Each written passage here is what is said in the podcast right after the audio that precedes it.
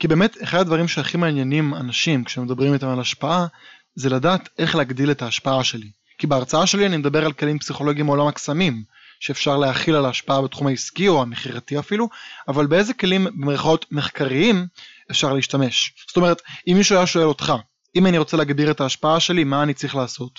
אמ, זו שאלה טובה, אני חושב שקודם כל השאלה היא, בגלל שאנחנו אקדמיים אז אנחנו אומרים, טוב הכל מורכב, זה לא, אין פתרון פשוט, לא, אבל זה הכל תלוי, אבל דבר ראשון זו שאלה היא קודם כל, האם אתה רוצה, מה אתה רוצה? אני אגיד, לא, זה הדבר הראשון, האם אתה באמת רוצה השפעה? כי יש, אנחנו רואים הבדל גדול בין לרצות להשפיע על אחרים לבין לרצות להיות שייך לקבוצה. שזה שני דברים שהם נשמעים מאוד דומים, שניהם קשורים לחיים בתוך קבוצה, אבל הם לא בדיוק אותו דבר. אז לדוגמה, אנשים שרוצים אה, להשפיע צריכים להיות שונים מכולם, כי אי אפשר להשפיע בלי להיות שונה. אה, אם אני רוצה להגדיל את הסטטוס שלי, אני חייב להגיד, תראו, אורי הוא מאוד מוכשר בככה וככה וככה, כולנו לא מכירים את התחום הזה ולכן הסטטוס שלו הולך לעלות, זה לפחות דרך אחת לקבל סטטוס. אם אני רוצה להיות דווקא שייך, אני רוצה להיות דווקא מאוד דומה. כי אז אנחנו רואים הנה אורי הוא חלק מהקבוצה, הוא שולח סיגנל של אני חלק מכם. אז קודם כל השאלה היא אם אנחנו בכלל רוצים להשפיע או שאנחנו בסך הכל קוראים בשם אחר ל"אני רוצה להיות שייך". אז להיות שייך זה אומר תסתכל מה אנשים עושים ותנסה להיות דומה, זה אנשים עושים. להיות שונה צריך להיות כרוך, או להשפיע כרוך בלהיות שונה. אז אחת התיאוריות מעניינות של אה, איך אני מקבל, של social status, איך להגדיל את הסטטוס החברתי שלי. אני יכול להגדיל את ההשפעה שלי בצורה מאוד פשוטה על ידי מה שנקרא coercion, אני מכריח את כולם לעשות את מה שאני עושה. אם אני המנהל ואני רוצה שכולם יעשו את מה שאני אומר להם, אני יכול פשוט להעניש את מי שלא עושה את זה ואז ההשפעה שלי גדלה. וזה לא מעניין, או לא, לא יודע אם לא מעניין, זה פחות מעניין. זה גם כנראה פחות אפקטיבי. זה גם פחות אפקטיבי, סגנון ניהול פחות אפקטיבי, אבל uh, מדינות uh, עבדו, ציוויליזציות עבדו יפה מאוד עם uh, פחד, וזו שיטה שהיא בסופו של דבר גם יכולה לעבוד, אבל היא באמת לא מעניינת כי היא לא קשורה למה שאנחנו מדברים. אבל הדבר היותר מעניין זה באמת, ובעצם גם משהו שהוא הרבה יותר חזק ומופיע אנתרופולוגית בהרבה מקומות, זה להגיע ל social status ממה שאנחנו קוראים לו prestige, יוקרה שאנשים נותנים לך. ובעצם אחד הדברים החשובים שם זה שני דברים, אחד זה באמת שתהיה לך איזשהו skill, איזשהו משהו מיוחד שהוא שונה מכולם, שהוא לא נפוץ אצל כולם. הדבר החשוב, אז זה אמרנו להיות שונה. הדבר שעוד מאוד משפיע זה פבליסיטי, uh, אני חייב שאנשים ידעו שאני עושה את הדבר הזה שהוא שונה מכולם, ועדיף שהוא ידעו ושהוא יהיה גם לטובת האנשים. אז רוב האנשים שהפרסטיג' שלהם גבוה, אם נחשוב נגיד על אה, כל מיני מנהיגים, בדרך כלל מנהיגים עממיים, אה, אפילו כל מיני סיפורים על אה, רבנים או דברים כאלה. הסיפורים שבונים אותם זה איך הם עזרו למישהו בהתנדבות, עשו משהו שרק הם יכולים לעשות ופתרו לו איזושהי בעיה. איך אני משתמש בחברות בחברות שונות יש תמיד הצייד הטוב של החברה, הוא זוכה בפרסטיג' גבוה לא כי הוא הצייד הכי טוב, אלא כי הוא הצייד והוא מביא מהצייד שלו לחלוק עם כולם. אם הוא צד הכי טוב בכולם ומביא את זה רק לעצמו, או שאף אחד לא יודע, אז לא, הסטטוס החברתי שלו לא משתנה, הוא ישתנה מה... אתוס, אתוס של... אתוס של המנהיג החברתי. כן. אז המנהיג החברתי בעצם הרבה, אז, אז זה בעצם האבניו הכי, הוא, הוא קודם כל הוא מאוד חזק, כי הוא מקבל תמיכה בוטום אפ כזה, והוא באמת חוזר על עצמו בהרבה מאוד מקומות, אז בדרך כלל המנהיגים המקומיים זה המנהיגים שהם לא רק האנשים הכי חזקים, אם מסתכלים, או האנשים שהיה להם הכי הרבה כסף, או כל מיני דברים כאלה, אנשים שהיו מוכנים לעשות משהו לטובת הקהילה, להשתמש בסקילס שלהם או בכוח שלהם לטובת אנשים אחרים. עכשיו זה נשמע מאוד uh, טוב, מה אני יודע לעשות מיוחד שאף אחד אחר לא יכול, אבל רואים את הדברים האלה גם בניסויים מאוד מאוד קטנים במעבדה. ברגע שמישהו מוכן להשקיע, הוא סיים ראשון איזושהי מטלה והוא עוזר למישהו אחר או מביע נכונות לעזור, זה כבר מעלה את הסטטוס שלו. אז בעצם uh, uh, הדברים האלה אומרים שאנחנו צריכים שני דברים, אחד אם אני רוצה להשפיע על אנשים אחרים או להגדיל את ההשפעה שלי, אז זה אומר מה מיוחד בי, מה אני יודע שהוא יותר טוב מאנשים אחרים, אה, והאם אנשים אחרים יודעים, זה, יודעים את זה, האם אני יכול להשתמש בזה לטובת האנשים, לטובת מי שאני רוצה להשפיע עליו, האם הם מודעים לזה, לפעמים זה יכול להיות דברים באמת מאוד מאוד פשוטים, אנשים לא יודעים שאני נורא טוב בלאפות לחם, כי אני לא מדבר בעבודה על זה שאני אופה, אבל אם אני אביא סלסילת אה, לחם שאפיתי אז אנשים אה, יראו שאורי הוא גם יודע לאפות וגם הוא מביא את זה לטובת השאר. עכשיו זה, וגם. בדיוק, אז אה, זה דבר שיכול, אה, אה, זה לא יעלה, זה יעלה את ה prestige שלי בתור רופא, יש לזה השלכה אולי גם דברים אחרים, אבל הרעיון הוא למצוא את הזוויות האלה שבעצם איך אני יכול to, לדעת מה ה skill שלי וגם to promote it. אה, דיברנו על זה, ש... ואנשים בדרך כלל מרגישים בנוח כאשר הם מרגיש... יודעים שיש להם skill שהוא meaningful. אז גם כן אנחנו עושים ניסויים שבהם אנשים יכולים לעשות promotion, לקנות בכסף השפעה בניסוי שלנו, ואנחנו רואים שקודם כל אנשים מוכנים לקנות בכסף השפעה בניסוי שהוא לחלוטין אה, ניסוי במעבדה או אפילו אונליין, שאין שום סיבה להשקיע כסף בזה, זה ממש כסף שהם משלמים. אז אנחנו עושים ניסוי שבו אנשים באים למעבדה או בעצם עושים אונליין ומקבלים איזשהו כסף תמורת השתתפות בניסוי פלוס זה היה או שתי דולר או שתי pound או עשרה שקלים תלוי באיזשהו מקום שאת הסכום הזה הם יכולים להשתמש בו בתוך המשחק על מנת להגדיל את הסיכוי שיבחרו בהם בתור יועצים באיזשהו משחק. עכשיו המשחק הוא ברשת והוא לא עם אנשים אמיתיים אבל עדיין אנשים מוכנים להקריב חלק מהכסף כלומר לצאת מהחדר מהניסוי עם פחות כסף ביד על מנת להגדיל את ההשפעה שלהם בתוך המשחק. כי זה משהו שהוא נורא הם לא אוהבים שלא מקשיבים להם. והדבר שעניין אותנו זה מתי הם מוכנים להשקיע את הכסף. אז הדבר הראשון שהם מוכנים להשקיע את הכסף זה יפה עכשיו מתי אתם מוכנים ומה שאנחנו רואים זה שאנשים אה, מוכנים להשקיע את הכסף כשהם מרגישים שמגיע להם שיבחרו בהם שהסקיל שלהם טובים כלומר הם יודעים לנבא טוב לתת עצה טובה אבל לא מקשיבים להם אז בעצם בניגוד ל... אה, אנחנו חשבנו שאנשים ישלמו כאשר בחרו בהם והם נתנו והם טעו. אז בעצם אפשרות אחת זה שאני בעצם רוצה לפצות אותך על טעות שעשיתי. הנה אני עשיתי טעות, הנה אני אתן לך כסף ותמשיך לבחור בי לפעם הבאה. זה נגיד מה שחברות נותנות פיצוי למישהו שזה. אבל בעצם מה שאנחנו רואים זה שהנבדקים שלנו הם לא עושים את הדבר הזה, הם הולכים אחרת. כאשר הם מוכנים לשלם, כאשר לא בחרו בהם, אבל הם עשו משהו טוב, הם מרגישים שהסקיל שלהם הוא unnoticed, שהם לא, מסת... לא רואים אותו. Mm-hmm. אז בעצם הראינו שהתשלום הזה, אנשים מרגישים בנוח לעשות promotion ליכולות שלהם, לא לעשות promotion uh, uh, או לכסות איזושהי טעות שהם עשו. אנחנו רואים את זה במגוון תנאים ואנחנו, בעצם מה שזה אומר שאנחנו מרגישים גם בנוח עם זה, שאנחנו מזהים קודם מה ה skill שלנו, למה אנחנו מיוחדים, למה אנחנו טובים, ואז אנחנו יכולים להתחיל להקרין החוצה את ההשפעה.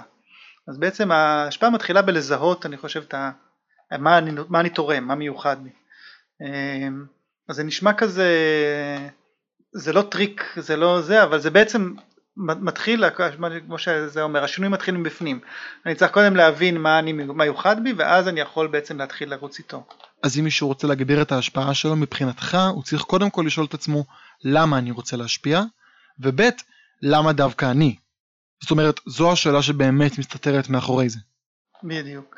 בעצם אני חושב, יש, כי, כי להגיד לה אני רוצה להשפיע זה באמת שאלה שהיא, זה משהו שקל להגיד, אבל כן. צריך להתחיל רגע בלפרק. יש טקטיקות שונות לסוגים שונים של השפעה או סוגים שונים של, אה, של כל מיני אפקטים חברתיים שונים.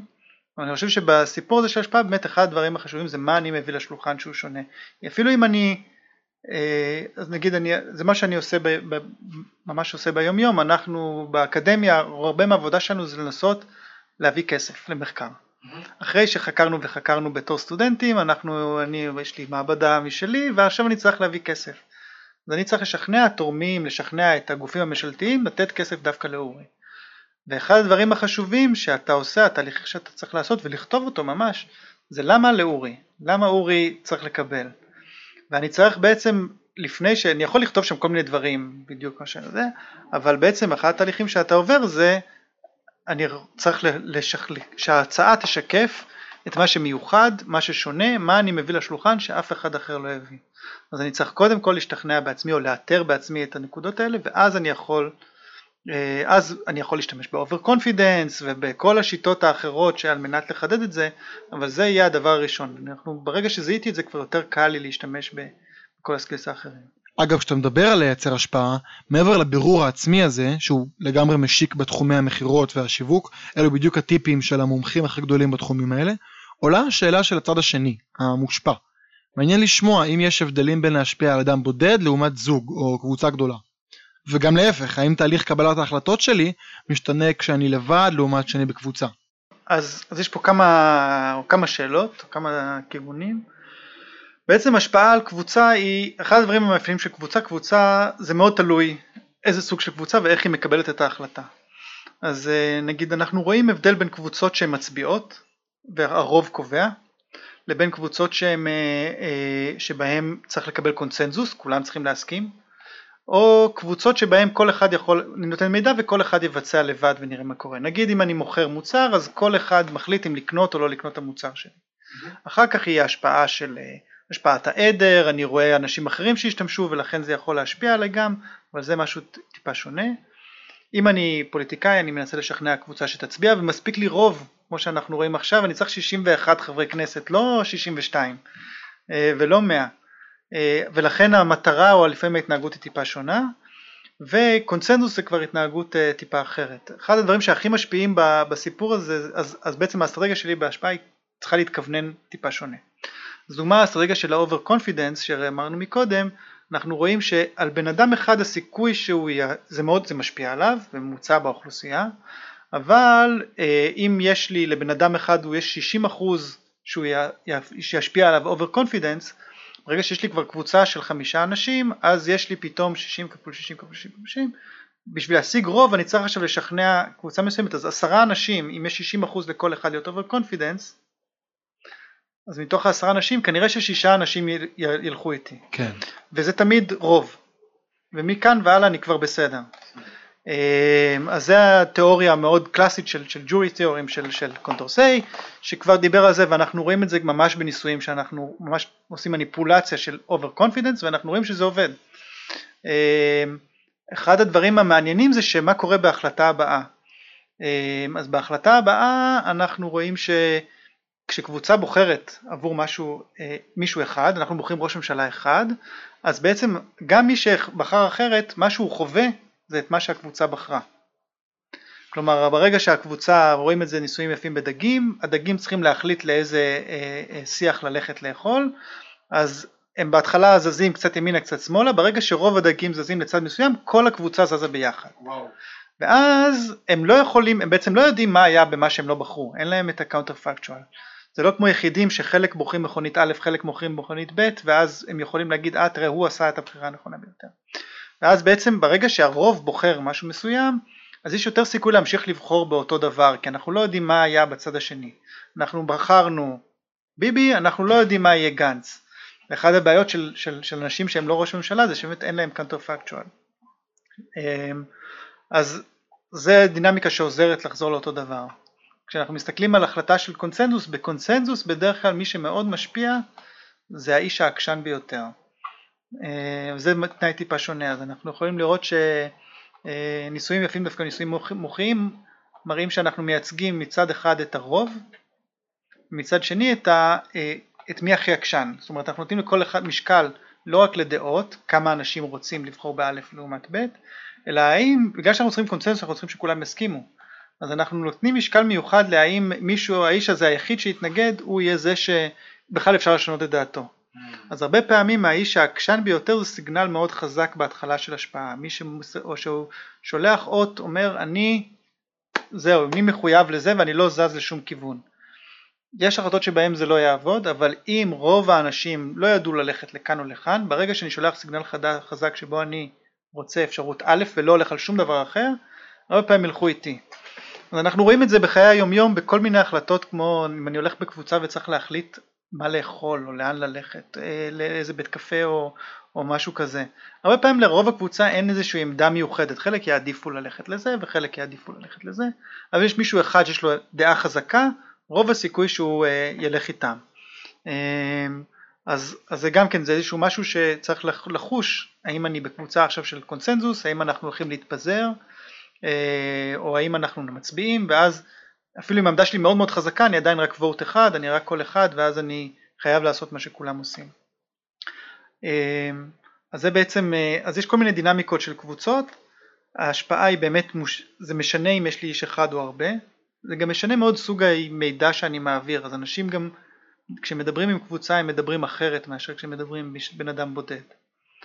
אמ, הרבה פעמים כשאני מדבר עם בן אדם בודד אני מנסה לשכנע אותו על ידי איזשהו סיפור אישי, להתחבר בצורה אישית אה, וכשאני מדבר עם קבוצה גדולה אני בעצם אה, עובר לאיזשהו מוד אחר, אני מדבר על דברים יותר כלליים, אני לא אספר את אותו סיפור או אני אה, אנסה לדבר מושגים יותר רחבים.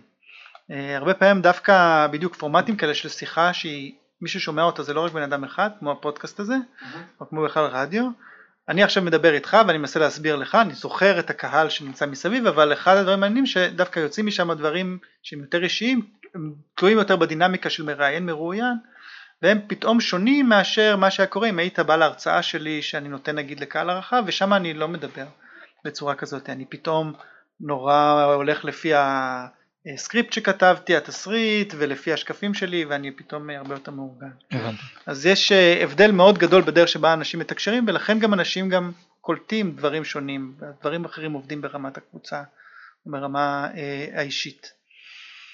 אני רוצה שנעבור על איזה סקשן שככה כל אה, מרואיין או איש שיח שאני מביא לפודקאסט הזה אני שואל מראש אה, את הקהל מי כאילו מי שמתעניין מה הייתם שואלים XYZ על תחום א' וב' ג' אה, אז יש לנו פה ככה כמה שאלות מהקהל.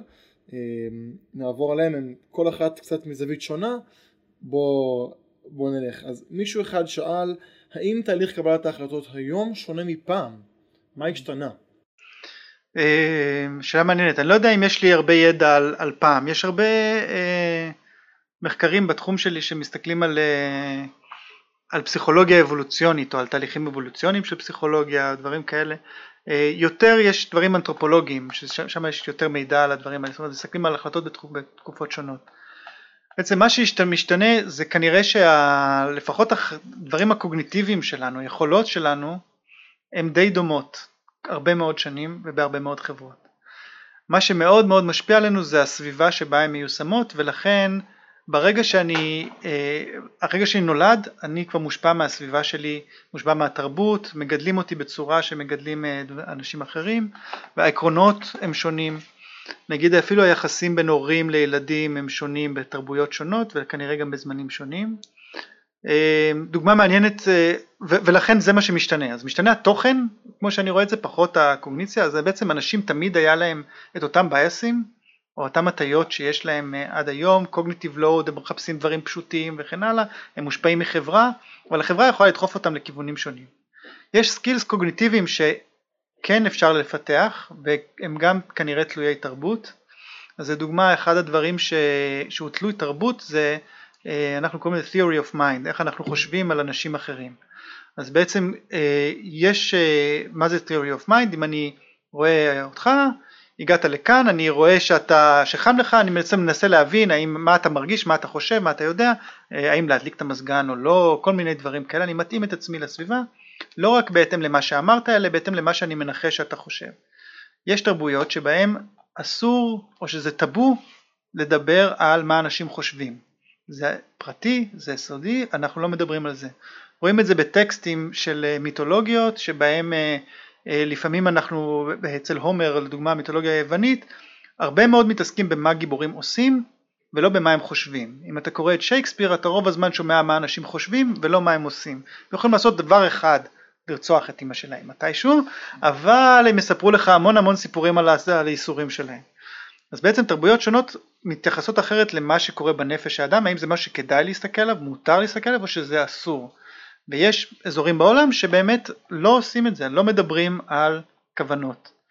אה, ולכן הילדים שם הם הרבה, אם אתה עושה עכשיו מבחן, במקומות האלה ילדים מצליחים לפתח את ה-theory of mind הזה בגיל הרבה הרבה יותר מאוחר ותמיד יותר, אה, אה, יהיה להם יותר קשה עם זה. אז בעצם מה שאנחנו רואים זה שהיכולות האלה הם כן, יש להם את אותן יכולות, זאת אומרת אם היו גדלים בחברה אחרת אבל הם היו מצליחים אבל זה תלוי תרבות, לימדו אותם שזה טאבו שלא עשו להם מספיק אימון לדבר הזה דוגמה, דוגמה אחרת, דוג, אנשים הקבילו את זה ליכולת לקרוא ולכתוב.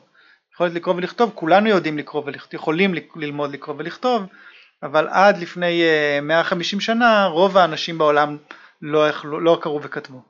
אה, האם הם לא יכלו? הם כנראה יכלו אם הם מלמדים אותם, אבל לא לימדו אותם. אז אני חושב שה... אז זה דבר אחד, הסקילסים טיפה שונים. אנשים, אה, אנחנו חיים כיום בחברה שיש בה הרבה יותר מידע חברתי, אז בעצם כל המידע החברתי הזה הוא נורא נורא חזק ויש גם הרבה שינויים שזה משהו שלאחרונה אני מתעניין בשינויים החברתיים אז בעצם אני צריך כל הזמן להיות אלרט לשים לב למה השתנה מה האופנה עכשיו ולעדכן את עצמי בהתאם. כן. פעם היה לנו, השינויים היו הרבה יותר איטיים והסורס, האנשים שמהם מגיעים השינויים, מי שמחליט מה עכשיו קורה, היה אנשים עם הרבה, זה היה חברה הרבה יותר היררכית, אז היה לנו, אומרים לנו מעכשיו הכל הוא ככה, או בדרך כלל אה, יש דמות אחת בעלת סמכות, רב המשפחה או המלך או הרב או לא יודע מי שזה לא היה, האפיפיור מוציא בול, אה, לא יודע מה, חוק חדש, והוא מחליט את הדברים. היום הדבר הוא קודם כל יותר שטוח, זה אומר שאנחנו צריכים להשקיע הרבה יותר מאמץ ולשים לב מה קורה מסביב, ויש הרבה יותר מידע, השינויים הם קורים יותר מהר.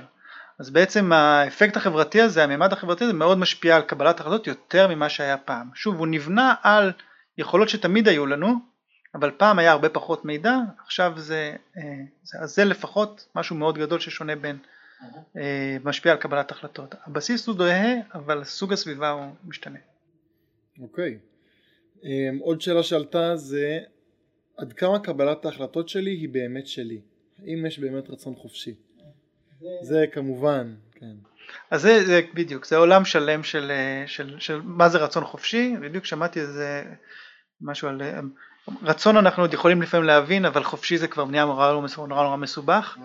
אמ, זה שתי מילים טעונות, שתי מילים טעונות. אנחנו יודעים, מחקרים של מדעי המוח מראים ש... ליבט. ליבט, ובדיוק, אז ליבט זה הקלאסי, והרבה מחקרים שאחריו אמ, מראים שיש סיגנלים מוחיים שמקדימים את קבלת ההחלטה. אמ, יש שם הרבה דיונים מתודולוגיים, יש שם קודם כל דיונים פילוסופיים שאני לא יודע אם, זה מאוד עמוק ואני לא יודע אם אני רוצ, לא המומחה להיכנס אליהם. אני יודע שאחד הדברים אה, שהם מדברים שם, זה מדברים על volition, על, על רצון לבצע פעולה ועל agency, התחושה שזה שלי. יש נושא מעניין ששוב בגלל שאני אוהב אה, חברה אז, אז אה, אחד הדברים שמעניינים זה שבעצם האג'נסי, התחושה שאני עושה דברים בעצמי, הוא גם קשור למיקום החברתי של מקבל ההחלטה.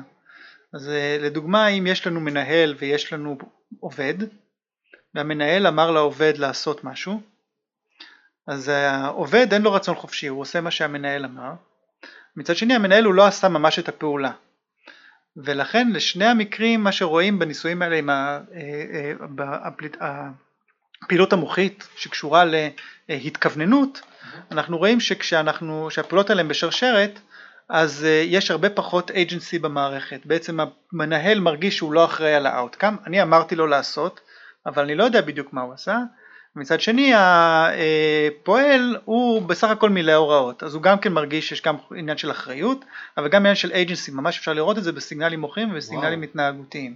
זה מרתק. כי בעצם אף, כביכול אף אחד לא מרגיש אחראי על הפעילות הזאת. כן, אז בעצם משני אנשים שהיו אמורים להיות אחראים על הפעילות, עכשיו יש לנו נגיד, אחד, זה לא שאף אחד לא מרגיש, אבל זה 1.7 במקום 2. כן. אז בעצם יש קצת, אז בעצם אחד הדברים המעניינים שבמערכות היררכיות מאוד יש ירידה בכמות האג'נסי במערכת, בכמות וואו. האחריות על פעולה. אה, כי באמת תחשוב על זה, על מערכת בירוקרטית גדולה וסבוכה, מי, זה כמו המערכת המוחית שלנו, מי באמת קבע את ההחלטה שהפקיד בסוף עשה א' או ב', mm. האם זה החוקים, רוח המערכת, האם הוא בעצמו, יש לו דיסקרשן או לא, האם זה הרצון החופשי שלו, לכל אחד מהם באופן עקרוני יש אה, רצון. אז בעצם אה, אה, זה, זה פשוט לקחת את השאלה הזאת של free will, שהיא שאלה קשה, פשוט לעשות איזשהו, להסתכל אמפירית מה קורה בעולם האמיתי ואנחנו רואים ש... כן, זו שאלה מעניינת, אנחנו לא יודעים, יש פה איזשהו אה, אלמנט ש... שהוא רך, שאפשר לשחק איתו. Okay.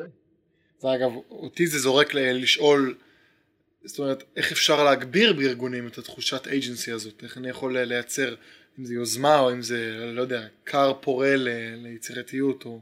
זו שאלה מעניינת, אבל לא, לא, לא ניכנס סתם לעומק.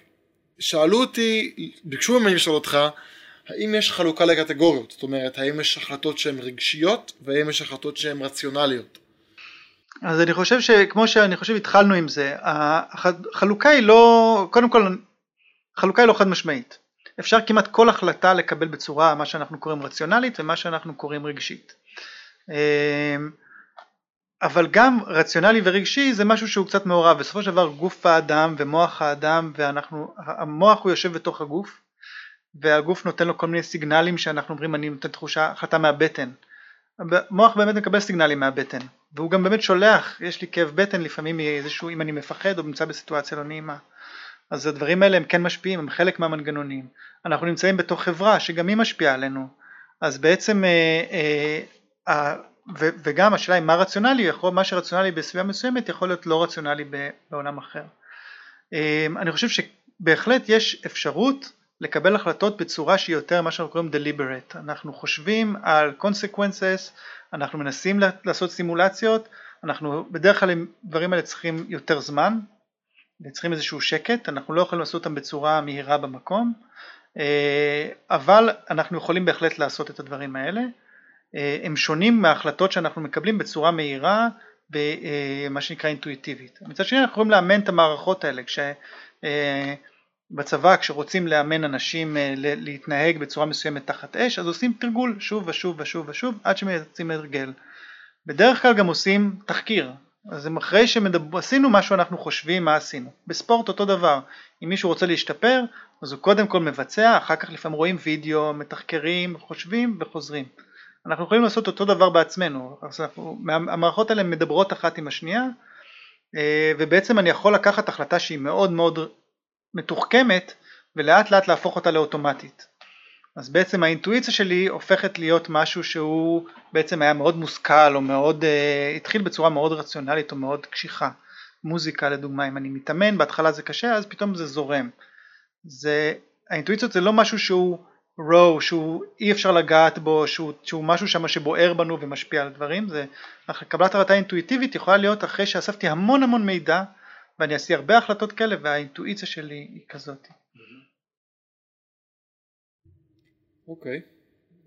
אחת השאלות שהכי סקרנה אותי ברמה האישית זה היה פה עוד רפרנס דן אריאלי אמרו שדן אריאלי הוכיח לכולנו עד כמה אנחנו לא רציונליים האם לדעתך הידיעה וההכרה בכך שאנחנו לא רציונליים עוזרת לנו בכלל?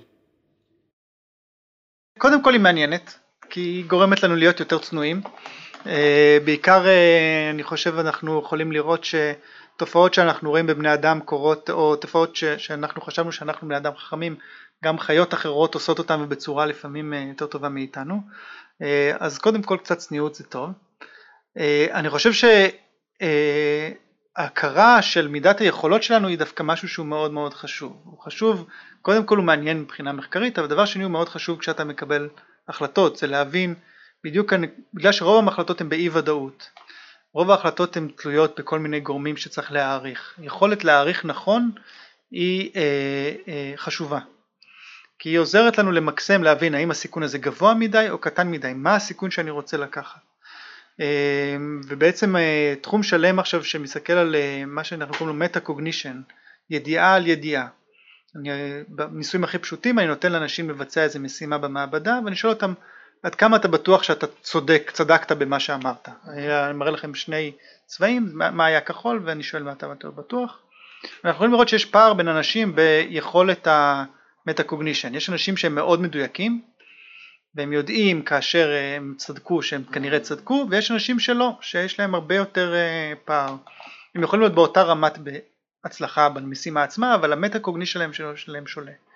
אנחנו רואים שממש עבודות שהן עכשיו מסתכלות אה, איך הדברים האלה קשורים להתנהגות לקבלת החלטות אחרת, רואים שבעצם יש זליגה מאוד גדולה בין מטה קוגנישן כזה במעבד של אה, החלטות פרספטואליות לבין החלטות יותר מורכבות, יכולות להבין דברים כמו אה, בעיקר במישור הפוליטי, האם אני יותר דוגמטי, האם, האם אני יותר פתוח לדעות אחרות, האם אני פשוט אומרים לי, זה, רואים את זה בקיצוניות בשני הצדדים, ימין או שמאל.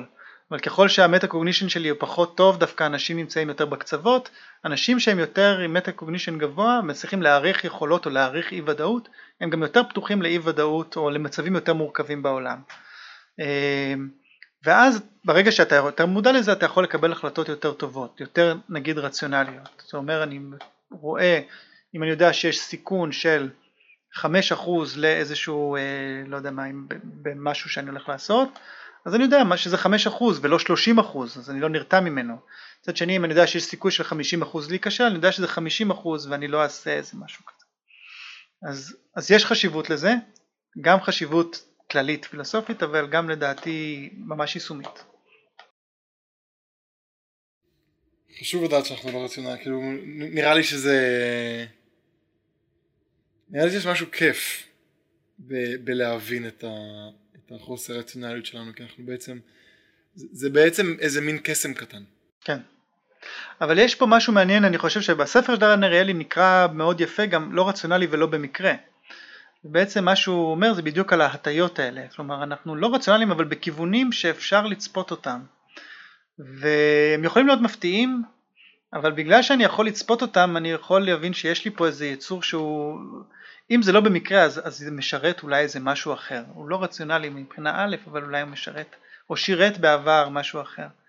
אמ, אז אני חושב שאחד הדברים המעניינים, אמרתי אני מנסה להשפיע על עצמי, ההשפעות שאני משפיע על עצמי זה לנסות לצפות מתי אני הולך לקרות לי א', ואז אה, אה, להכין את הפתרון כבר מראש. אה, וכשזה עובד זה דווקא, יש איזו תחושה נחמדה של הנה אני, יש לי איזו שליטה על, ה, על הכאוס הזה. אה, אני חושב שגם התחושה של שליטה, של השפעה על אחרים, היא קשורה לתחושה של שליטה. אה, אני יודע לצפות מה הם יעשו. שאלה אחרונה שקיבלתי מהקהל זה מה ההבדל לדעתך בין אנשים שמקבלים החלטות בקלות לבין אלו שמתקשים להחליט? אמ, אז זו שאלה טובה, אין לי... יש קודם כל, יש, אה, אני מנסה לחשוב אם יש לי תשובה מאוד מחוכמת לזה. קודם כל חזרה למה שאמרתי מקודם, יש החלטות שאנחנו מקבלים בקלות או קשה לנו לקבל אותן ויש אנשים שהחלטות מסוימות יהיה להם קשה והחלטות מסוימות קל ואנשים אחרים אחרת. אז קטגוריאלית קשה להגיד איזה החלטות הן קשות או קלות. יש אנשים שמתלבטים יותר, אנחנו יודעים איזה תנאים במעבדה צריכים להתקיים כדי שתתקיים יותר. אחד הדברים החשובים זה counterfactual, המידע על מה יקרה אם. Mm-hmm. אם אני מראה לך, אתה תבחר אפשרות מסוימת, אפשרות, בחירה כמו שאני מלמד את הסטודנטים תמיד קשורה, כרוכה בהפסד. אם אני בוחר בין שתי אפשרויות, אני תמיד מפסיד את מה שלא בחרתי. אמ, אז הדוגמה של החמור אה, של, אה, לא זוכר את שמו, אני אזכר מתישהו, יש למשל החמור שבעצם yeah. הוא, לא, שנתקע בין שתי, אה, לא זוכר את השם שלו, אבל הוא נכנס לזה, הוא רעב וצמא, ובצד אחד יש אוכל, יש חציר, ובצד שני יש מים, זה במרחק שווה, אבל הוא לא מצליח להחליט, חושב וחושב וחושב ובסוף הוא מת. מה המסקנה? ודאי צריך להחליט, לא משנה מה, אחד מהם, וזה היה עוזר לו. אבל uh, בעצם uh, למה כזה קשה להחליט? כי אחד מהם זה אנחנו מפסידים. אז יש לנו דבר אחד זה שיש הרבה אנשים שפשוט יש להם בעיה של uh, rumination, של יותר מדי מחשבות על מה אם, מה יקרה אם, מה האפשרויות האחרות, מה אני מפסיד כשאני לא לוקח את האפשרות הזאת. זה יכול לקרות בכל מיני דברים, בכל מיני סיטואציות, אבל תמיד לחשוב על הדרך שלא לא בחרתי, ואם אני מפחד מהכישלון שם או נותן לו משקל יתר, הוא חושב יותר מדי על זה, זה מקשה עליי לקבל החלטה. אז יש אנשים שפשוט נוטים יותר לרומיניישן, יותר מדי למחשבות על מה אם. אה, ויש אנשים שפחות ולכן יותר קל להם להחליט. יש אנשים שמצד שני הם מאוד אימפולסיביים, אנחנו יודעים שבהרבה הפרעות אה, אה, פסיכיאטריות ולאו דווקא בקצה הקליני שלהם, אבל לפעמים אפילו בדברים שהם אנשים שבסקאלה היומיומית יותר, יש אנשים שהם נוטים יותר לאימפולסיביות. אימפולסיביות אומרת שאני מקבל החלטה מהר מדי, בלי לקבל את כל המידע עליה. אה, וזה גם trait שאנחנו רואים אותו לדוגמה בבחירות במעבדה. אני יכול לעשות משחק שבו אתה יכול להוציא כדורים משקית עד שהגעת מספיק ואתה רוצה להגיד לי מה הסיכוי שיש שם כדור שחור. האנשים האלה פשוט מוציאים שני כדורים ומיד נותנים את התשובה. אה, לעומת רוב האנשים שמוציאים עשרה כדורים, או אנשים שקשה להם לקבל החלטות הם יחכו לפעמים יותר מדי כדורים. אז אה, אנשים שהם אימפולסיביים גם כן יש להם, שם אתה צריך לתת איזושהי התערבות שדווקא תעכב את ההחלטות שלהם. אז יש כל מיני קטגוריות, יש, אני חושב שזה איזה שהם דברים שבאמת משפיעים על אופי הדגימת המידע שלי בעולם ולכן על כמה קל או קשה לקבל החלטות. Uh, מעבר ל... לפעמים יש החלטות שאני מקבל בקלות ואנשים, יש, כל אחד שם להם גם משקל שונה. אני חושב נגיד ב counter, באנשים שחושבים what if, למה, איך זה, עוד דוגמה, למה זה, למה זה משפיע. דיברנו מקודם על החלטות שהן מאוד גדולות והחלטות שהן מאוד קטנות, שהן יותר קל לנו להבין אותן. בהחלטה שקל לי להבין אני יכול לדמיין את כל האלטרנטיבות. ואז אני יכול להגיד רגע אם אני בוחר אני רואה שלוש זוגות משקפיים אני צריך לקנות משקפיים אני רואה את זה ואת זה ואת זה. ואני יודע שאני בוחר אחד והוא יישאר איתי עכשיו להרבה זמן. אני יכול מאוד קלות לדמיין את עצמי עם כל אחד מזוגות המשקפיים לנסות לדמיין מה יגידו עליי מה ילך וכן הלאה. אז אני יכול להתלבט המון המון זמן וכי לי קשה להחליט מצד שני יכול להיות שההחלטה שלי היא משהו כמו קנייה של איזשהו אה, מוצר פיננסי שישפיע כנראה על אה, כל החיים שלי מגיל 70 והלאה אה, ועל הילדים שלי וכן הלאה, אבל הוא לחלוטין אני לא מצליח לדמיין מה הולך לקרות שם, מה האלטרנטיבות, אני חושב שהנחלות עד פנסיה הם כאלה שאתה לא כל כך מבין את הרכיבים, אז אין לי פה התלבטות what if, אני יכול להתמקד בדברים הקונקרטיים, כמה דמי ניהול, כמה זה, כמה זה, אבל להתחיל לחשב את הדברים האלה קשה לי ואז אני יכול לקבל החלטה בקלות, ברגע שאחד מהם טיפה יותר סליאנט, אז זה גורם, אחד הדברים שגורם לנו, אז אם אני מלכתחילה יש לי נטייה לחשוב נגיד חברתית, מה יגידו עליי, אז כל החלטה שקשורה למשהו חברתי תשפיע עליי מאוד.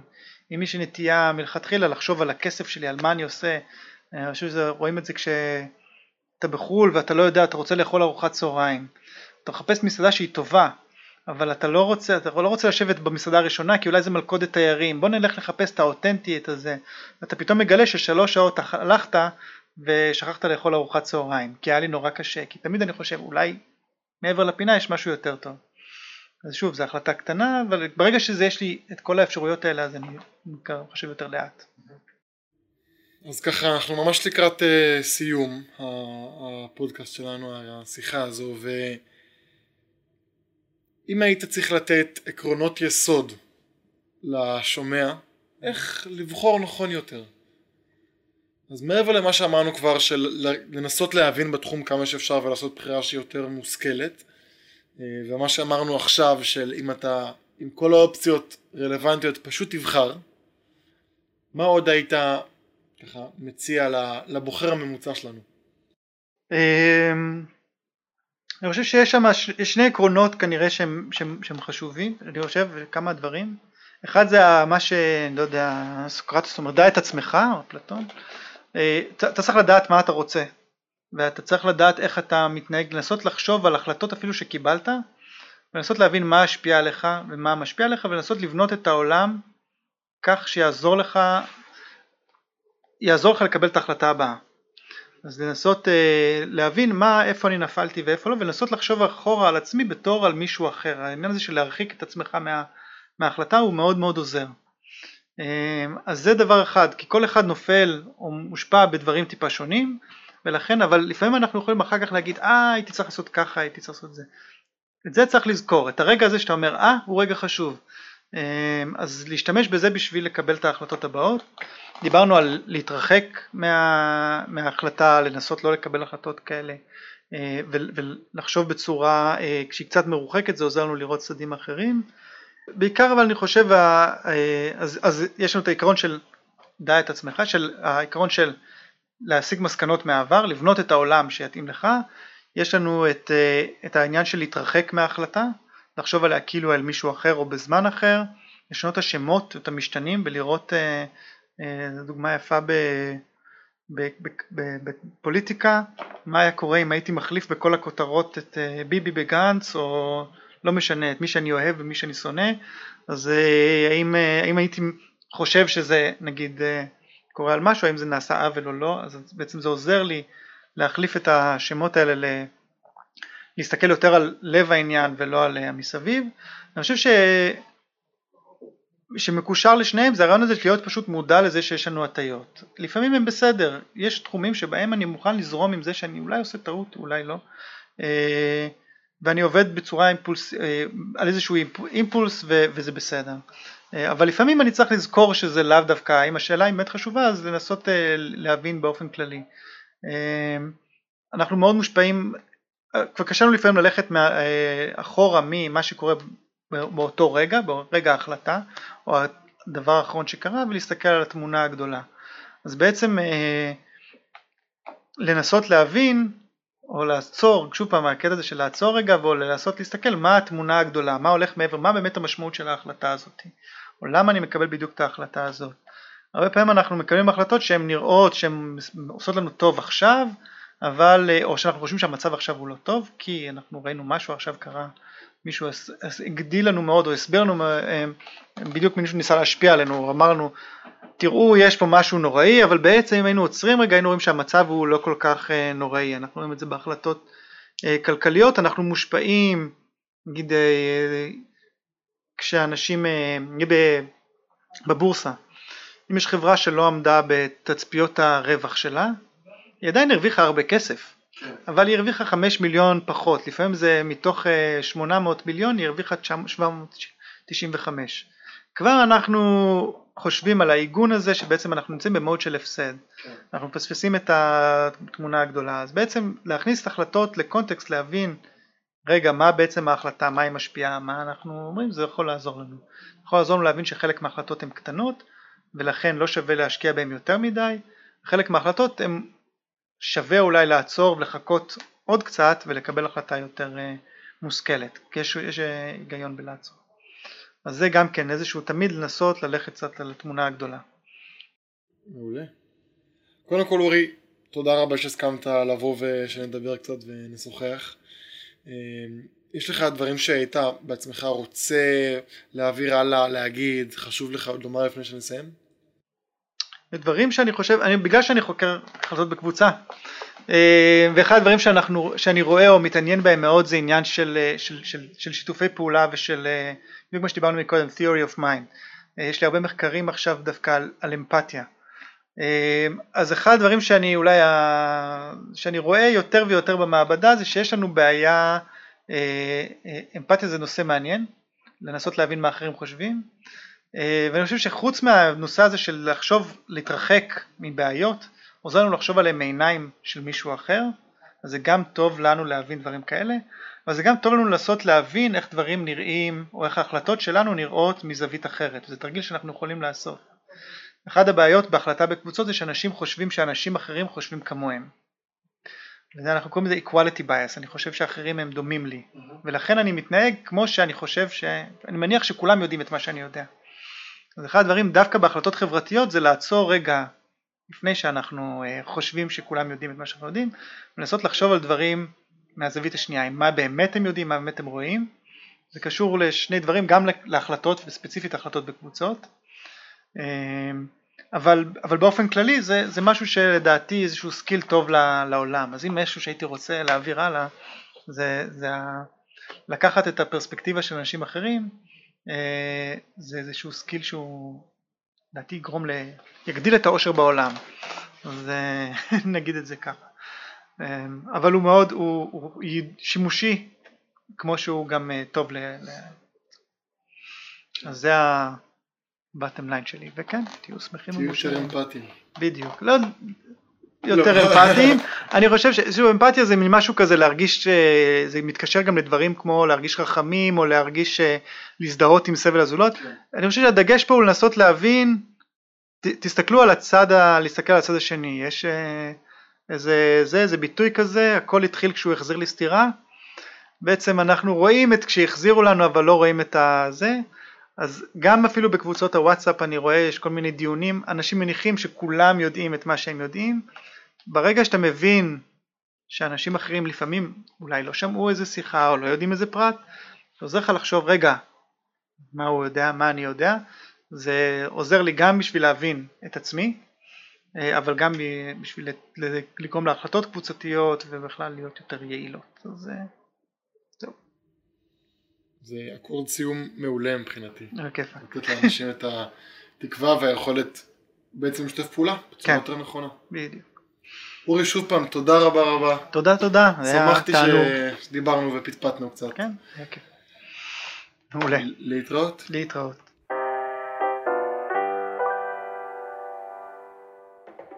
אז זה היה הפרק להפעם.